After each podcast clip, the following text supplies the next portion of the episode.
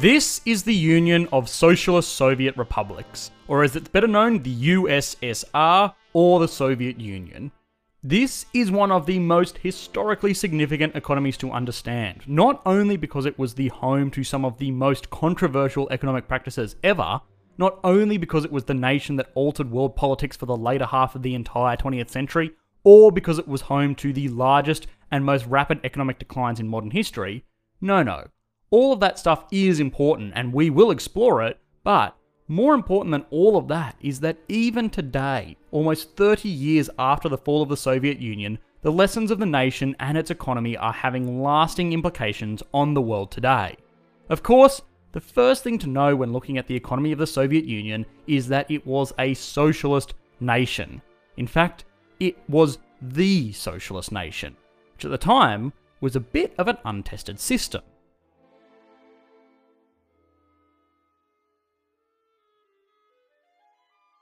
Russia in 1917 was a very, very unequal place, defined by a class system of royals, officials, and everyone else. We have explored wealth inequality just last week when we looked at South Africa, which is today the most uneven nation on earth. But South Africa looks like Disneyland compared to the Russian Empire in the early 20th century. People eventually got pretty tired of this, having to both fight in World War I to protect a country that wouldn't feed them was looking pretty unfair, and it was ripe ground for influential leaders to suggest that the proletariat masses fight the real enemies to seize the means of production, which, as a side note, is a saying very, very much rooted in economics. To produce anything, there are the factors of production land, labour, and capital. The Marxist theories that drove the revolution pointed out that a vast majority of the population controls an equally vast majority of the labour, which makes sense. People equal labour. But what defined the ruling class is that they own the lands and the factories, the land and capital part of this equation. There is nothing stopping the labour from seizing these assets for the people and then, ta da, we control the whole system. Sorry, Nicholas, old mate, we don't really need you anymore. This was a pretty tumultuous time in Russian history, there were civil wars and world wars and power vacuums, and all of this, of course, led to huge social and economic unrest. From the proverbial ashes, this man eventually rose to a position of undisputed power. Joseph Stalin looked to many like the strong man the nation needed to restore order. A common misconception was that the Russian Revolution happened and then the country just got straight into some good old socialism. But in reality, the nation didn't really start to take the shape that Karl Marx or Vladimir Lenin had envisaged until 1928, a full four years after the death of Lenin. It was at this time that Joseph Stalin enacted the first of a series of five year plans, something that was the cornerstone of most centrally planned socialist states into the future. We saw it in China, we still see it in North Korea, and we even saw it in India. But Soviet Russia was, of course, the birthplace of these systems. The first of the five year plans called for a strict focus on heavy industry and particularly food production. Stalin was very well aware of what a hungry population meant for the last rulers of Russia and was not keen to repeat their mistakes. The five year plan set out relatively ambitious targets that monitored every aspect of the production cycle inputs to outputs, wholesale to retail prices, and even time frames for throughput. This caused a few issues. For starters, the whole system was plagued with being overly optimistic of potential output, and similarly marred by misreporting of all figures. There was a lack of real oversight amongst workers to managers to leaders, and everyone was too afraid of stepping out of line.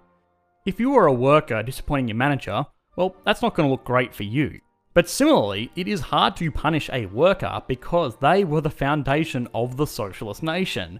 The term Soviet is actually just a Russian term for workers' council, or basically a workers' union. A system that worked better was just to lie about your actual output figures on all levels to meet the bare minimum criteria, and everyone just kind of agreed to go along with this lie because it suited people throughout all stages and at all levels of the production cycle to keep the lie going so as to not get gulagged. Now, another big flaw in this whole system that is often pointed out is the lack of incentive to put any kind of discretionary effort into your work. A typical limitation of Marxist Leninist social systems is that it doesn't offer much in the way of motivation to be a more productive worker, or manager, or business. At the end of the day, resources will be allocated upon needs by the state, and your own discretionary effort has little to do with what you receive. Most people should be able to understand this, but what most people miss is that this problem isn't necessarily exclusive to a socialist system. Most workers in developed countries are salaried employees that receive a base wage and perhaps a bonus on top of that for hitting certain targets. The same as in the Soviet Union, there is little incentive for people to put in any more effort than they need to in order to just not get fired.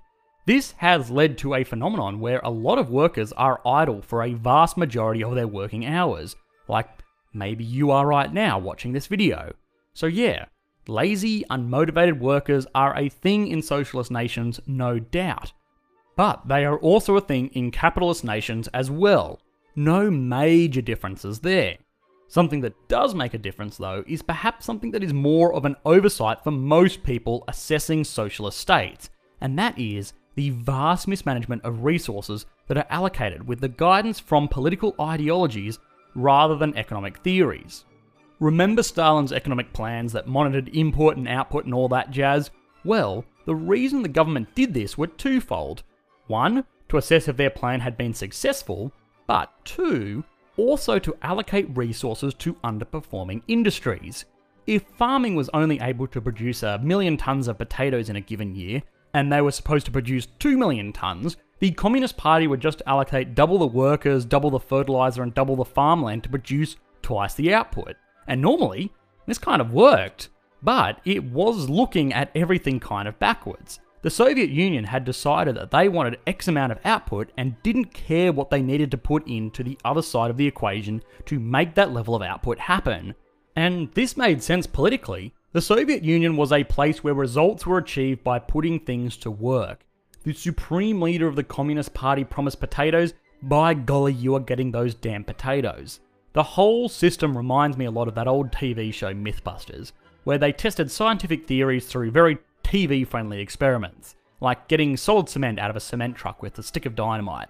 If the actual findings were too underwhelming for TV, they would do a segment called Replicating the Results, which normally meant piling up an ungodly amount of high explosives and turning a small portion of Southern California into a crater.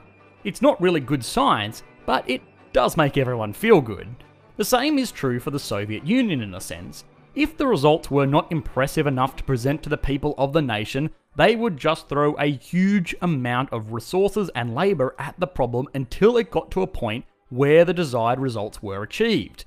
It's not really good economics, but it does make everyone feel good. This, in and of itself, meant that a lot of resources were wasted in fields and industries that just would not have existed in a normal competitive market. But it also went beyond this. Imagine you were an ambitious and morally onerous Soviet middle management type. You could run your factory very efficiently using the bare minimum of resources to produce the maximum output and maybe be rewarded with a pat on the back. But rest assured, in the next five year plan, you are only going to be allocated the bare minimum of resources again, and you are still going to be expected to produce the same, if not more. What is a smarter strategy is just to be really, really inefficient. Waste resources, let your workers idle below capacity, and be proud of falling below quotas. What this will mean is that in the next 5 year plan, you will be given more workers in a bigger factory and more resources, and you will look like a hero when you slightly increase the output from the last underperforming year. This is a dangerous balancing act. You want to get it just right, because if it becomes too obvious what you are doing, it's off to the gulags with you. This whole issue of deliberate underperformance or budget overuse is actually a huge issue in the public sector today.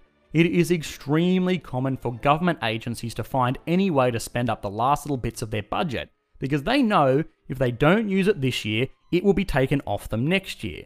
So, you are almost forced to use it. The only difference was that in the Soviet Union, the public sector was every sector, so this issue of resource mismanagement was much more widespread. The problem with asset allocation didn't stop there though.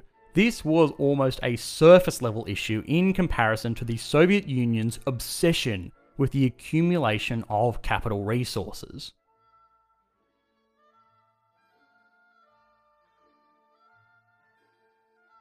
The whole seize the means of production thing has become a bit of a meme in recent years, but it is important to remember that giving labour control over the machines that they worked on was a cornerstone of the Soviet system, and this featured heavily in their five year plans. Remember when I said politics got in the way of sound economic decisions? Well, this is probably the area where this is most pronounced. The Soviet Union allocated a vast majority of their productive capacity into producing more tools to increase their productive capacity, which basically put meant that they would rather produce drill presses rather than kettles. The former increased potential economic output, but the latter increases quality of life and standards of living for the residents. But the Soviet Union was obsessed with paper growth and so much preferred to produce things that would go on to produce things. This meant that the economy was growing, but it kind of just gave workers more machinery than they really needed, without really improving quality of life. This led to famines and political unrest. But what it did mean was that they could turn around and produce a lot of industry intensive goods if they needed to, which they needed to during World War II. The USSR was actually the nation most heavily affected by World War II, losing around 27 million lives as a result of the war, but it was still a worthy adversary due largely to its sheer productive potential. I always stress that I am not a military historian, so take everything I say here with a grain of salt, but towards the climax of the war during the Battle of Kursk, the largest tank battle in history, the Soviets were victorious over the Germans purely by virtue of the fact that they could bring thousands more tanks into the engagement. The Soviet tanks were massively inferior to the German tanks, but they won by sheer volume alone, which is really a metaphor for the whole Soviet system in a nutshell.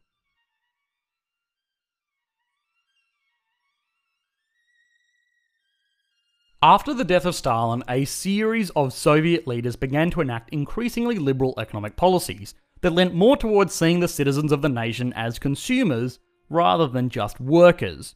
The production of awful factory equipment was replaced with the production of awful cars in an attempt to increase living standards, but the Soviet Union was still the poster child for a Marxist Leninist economic system, and it was difficult for them to depart too far from these roots. As a result of this, and an increasingly expensive Cold War, the citizens of the Union saw very little in the way of economic growth and prosperity. Inefficiencies continued to mar the nation, and the select group of other nations that the Union could trade with kind of all had the same issues. Curiously enough, up until its downfall in 1991, the Soviet Union was still the second largest economy in the world by GDP figures, but that was not truly indicative of the state. Russia had a huge population and it could juggle a lot of money around, which looked great on paper GDP figures, but it was a nation on its knees that could barely feed the labouring giant it had become. The policy of quantity over quality could only get them so far, and eventually they crumbled from the inside.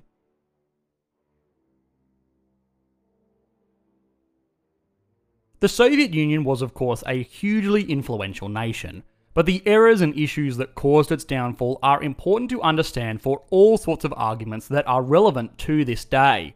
The failings of the Soviet Union are often the centerpiece of an argument to discredit socialist policies in developed nations. But it is important to understand that these failings were not so much an issue of social welfare as they were the misalignment of political ideologies with good economic theory. Slack labour and the lack of worker motivation exist just as much in modern capitalistic states as it does in a communist one. But, on the other hand, the failings still must be recognised for what they are Rewarding underperforming industries with more resources is a surefire way to produce more underperforming industries. While an economy does not need to punish mediocrity in order to be great, it cannot punish greatness or it is going to end up being mediocre. Regardless of the brand of politics you slap on it. Hi guys, I hope you enjoyed the latest video. A huge thank you to our new patrons over on Patreon. Your support continues to make this channel possible. Otherwise, as always, YouTube livestream over on the second channel for the Q&A session, so hop on over there or join our Discord server if you would like to participate in that. Otherwise, if you enjoyed this video, please consider liking and subscribing, it really helps out. Thanks guys, bye.